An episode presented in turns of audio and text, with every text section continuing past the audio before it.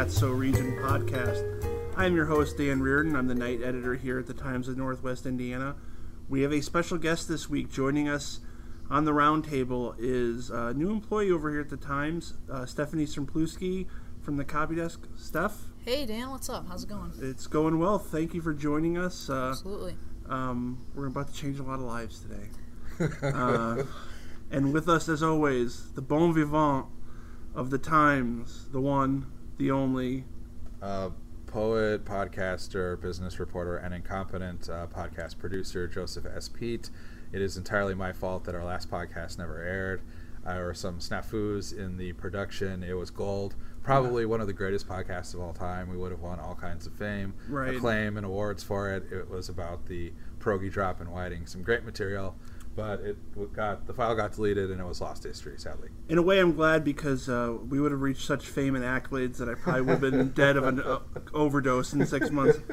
Um, but uh, that, will that'll forever be known as the lost episode of the That's a Region podcast.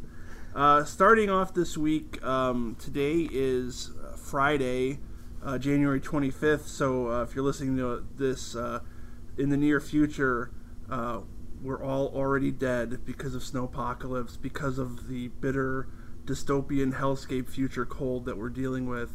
Uh, Joseph, will we be able to live through this horrible, horrible winter? Uh, it's definitely uh, Snowmageddon again. the polar vortex came and went, but they're saying cold wind chills could cause frostbite or exposed skin in as little as 30 minutes.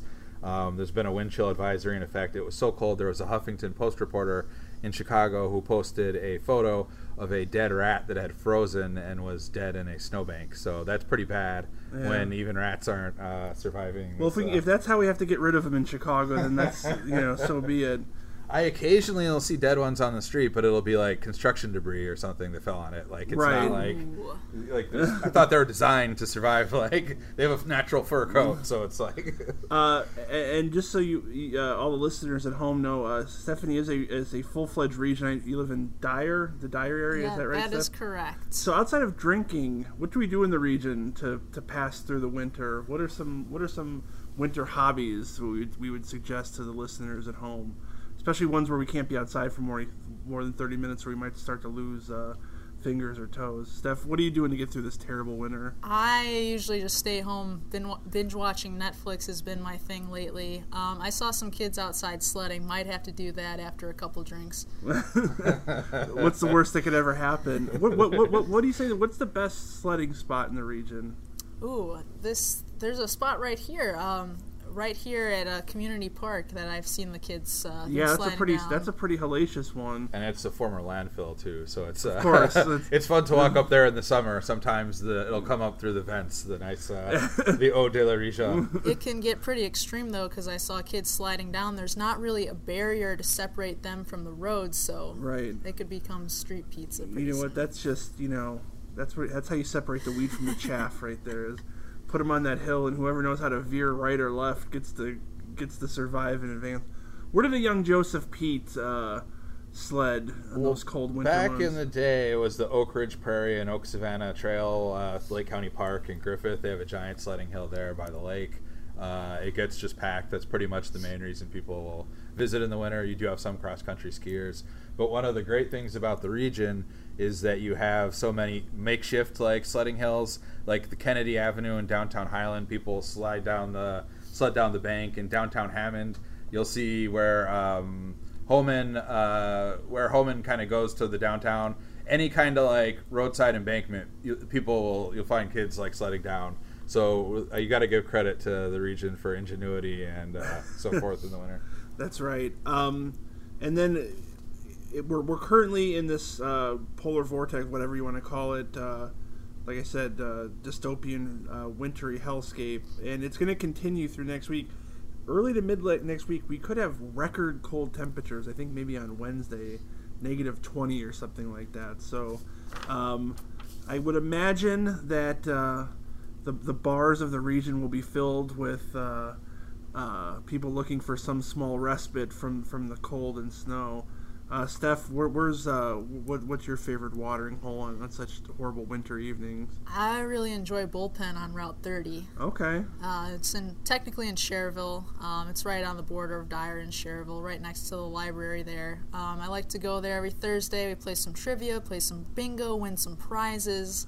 I uh, don't always go home empty-handed, so it's a pretty right. good time. So if you want to, if you want to meet one of the That's So Region podcasters in person show up to the bullpen on Thursdays. You could see Steph. Uh, I'll be there. Trivia. How about you, Joseph? Oh, um, I am not sure. It's just I'd like lately I've just been kind of holding up and not avoiding going outside uh, too much. Prefer to do stuff like where where you can be inside for long periods, like the Field Museum or something like that. Where yes, you don't have exactly. To, or the, the this is the time of year where the Art Institute membership comes in really handy because oh, you I bet. just have to like, yeah, just avoid the the streets or just hunker down and Netflix binge or whatever. And uh, you know, uh, cold weather can bring on all sorts of maladies. Uh, you know, inflammation, arthritis. This is called a segue in the business. We'll, we'll put you uh, it, behind the scenes. Um, and we had a story that actually ran in today's paper, the Friday, January 25th edition. You can pick up at stores everywhere or online at nwi.com. Uh, CBD oil.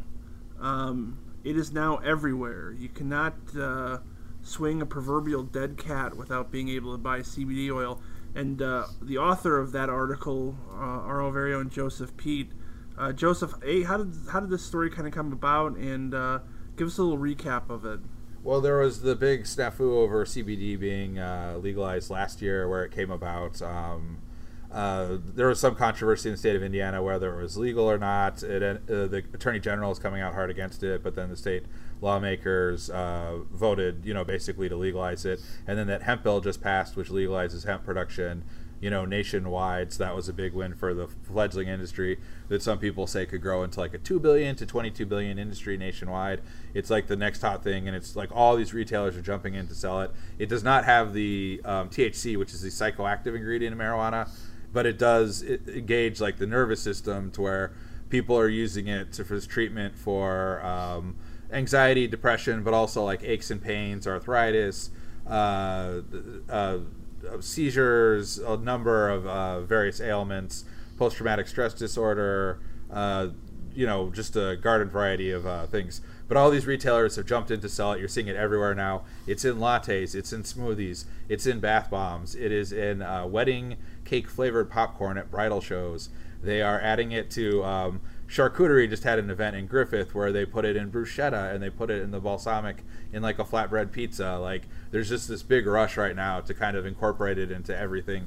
You're seeing people sell gummies, oils, uh, linguals, um, all kinds of vapes it's very, but it's, it's, it's such an eclectic mix of retailers that it just popped up of because you're seeing legitimate pharmacies like Vito's Pharmacy, but you're also seeing vape shops, smoke shops. Right. There's a fireworks store that was one of the first to sell it.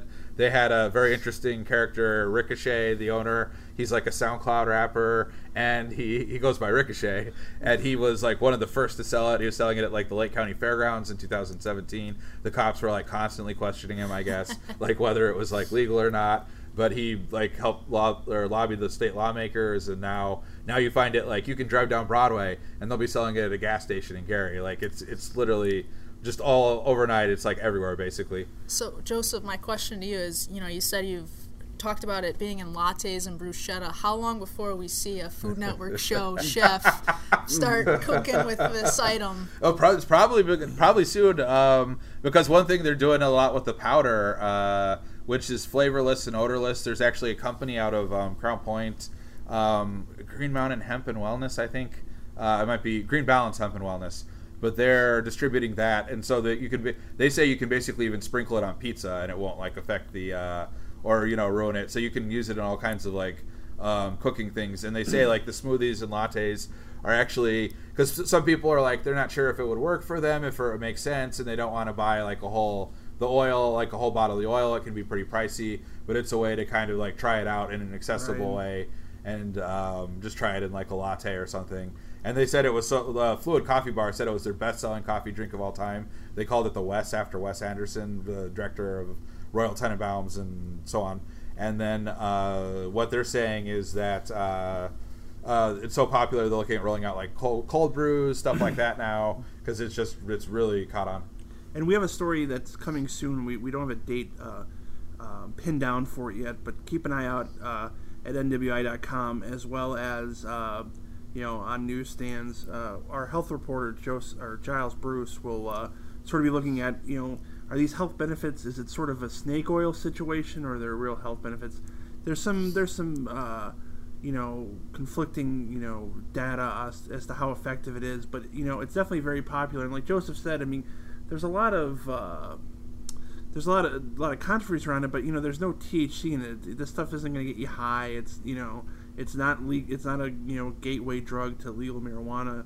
And Joseph, the one thing I thought that you you mentioned in your story that was kind of interesting is that a lot of these customers tend to you would think it's younger kids but a lot of them tend to skew kind of older yeah my assumption especially since it was at a lot of like vape shops and stuff that tends to cater to like a younger clientele but uh, apparently most of the places have been telling me it's a lot of seniors and people and a it's a lot like um, a lot of people are taking it because they don't want to use opioids they don't want right. to use traditional painkillers or they don't want to use like Xanax or they're tired of pills like it kind of appeals a lot to the people who are into like more natural medicine and that kind of thing but then it's uh, a lot of them that have been using it, especially like the salves and the bombs and the coconut oils, and for that type like arthritis and that type of thing. You know, they've said most of their customers are at least you know most a lot are seniors and most are at least above forty. Like people aren't like it's not one of those things where people are like doing it trying to get high or whatever. It's like trying to get in yeah. with the cool kids. Anything to curb the pain. Yeah, I mean, I mean, I would just, I, I shudder to think the amount of CBD. I mean, it, there is no amount. That you can't do a ton of CBD oil and then all of a sudden get high. It's, it's, you know. I think it'd be like trying to get drunk off of, off of O'Doul's. Basically. That's exactly yeah, because they were saying that legally in Indiana it has to be less than 0.0 or 0.03 percent THC, which is actually less than like a near beer it was 0.05, uh, I believe, for like a near beer. And yeah, when I was deployed in Iraq too, there were people who they did have near beer in the chow halls, and some people would try to. Like, oh, really? But it does not work. I, am sure you saw some Herculean efforts of people uh, trying to trying to get that done. The, but, the jailhouse uh, wine, they did all kinds of try to yeah. Yeah, that does wine. not sound good at all, Joseph. No, yeah, I, I did not try it. it was, yeah, I uh, I've heard some stories about uh, some some concoctions that have been made in Cook County before that uh, aren't particularly ap- appetizing. But uh, we'll just bury these strawberries in a plastic bag just, just, wait. Um, do, you, do you think? Do you guys think that this does this in any way inform the state legislatures? Uh, action on what they would do with legalized marijuana and or medical marijuana. Do you think this could create any sort of critical mass, Steph? I believe so. I mean, it's I, Joseph just mentioned that it's a lot of the older crowd, especially with chronic pain. That's you know taking uh, what is it called? Can, cannabi, cannabidiol? Yeah. Cannabidiol? Is that the official pronunciation? We'll just call it CBD. We'll just call it CBD. I, I, think that's why they call it CBD. Because no yeah, because it's so hard, so difficult to pronounce. Um, so it's not like you said a gateway drug or anything like that. So if the older population is taking it, maybe uh, maybe we're better off.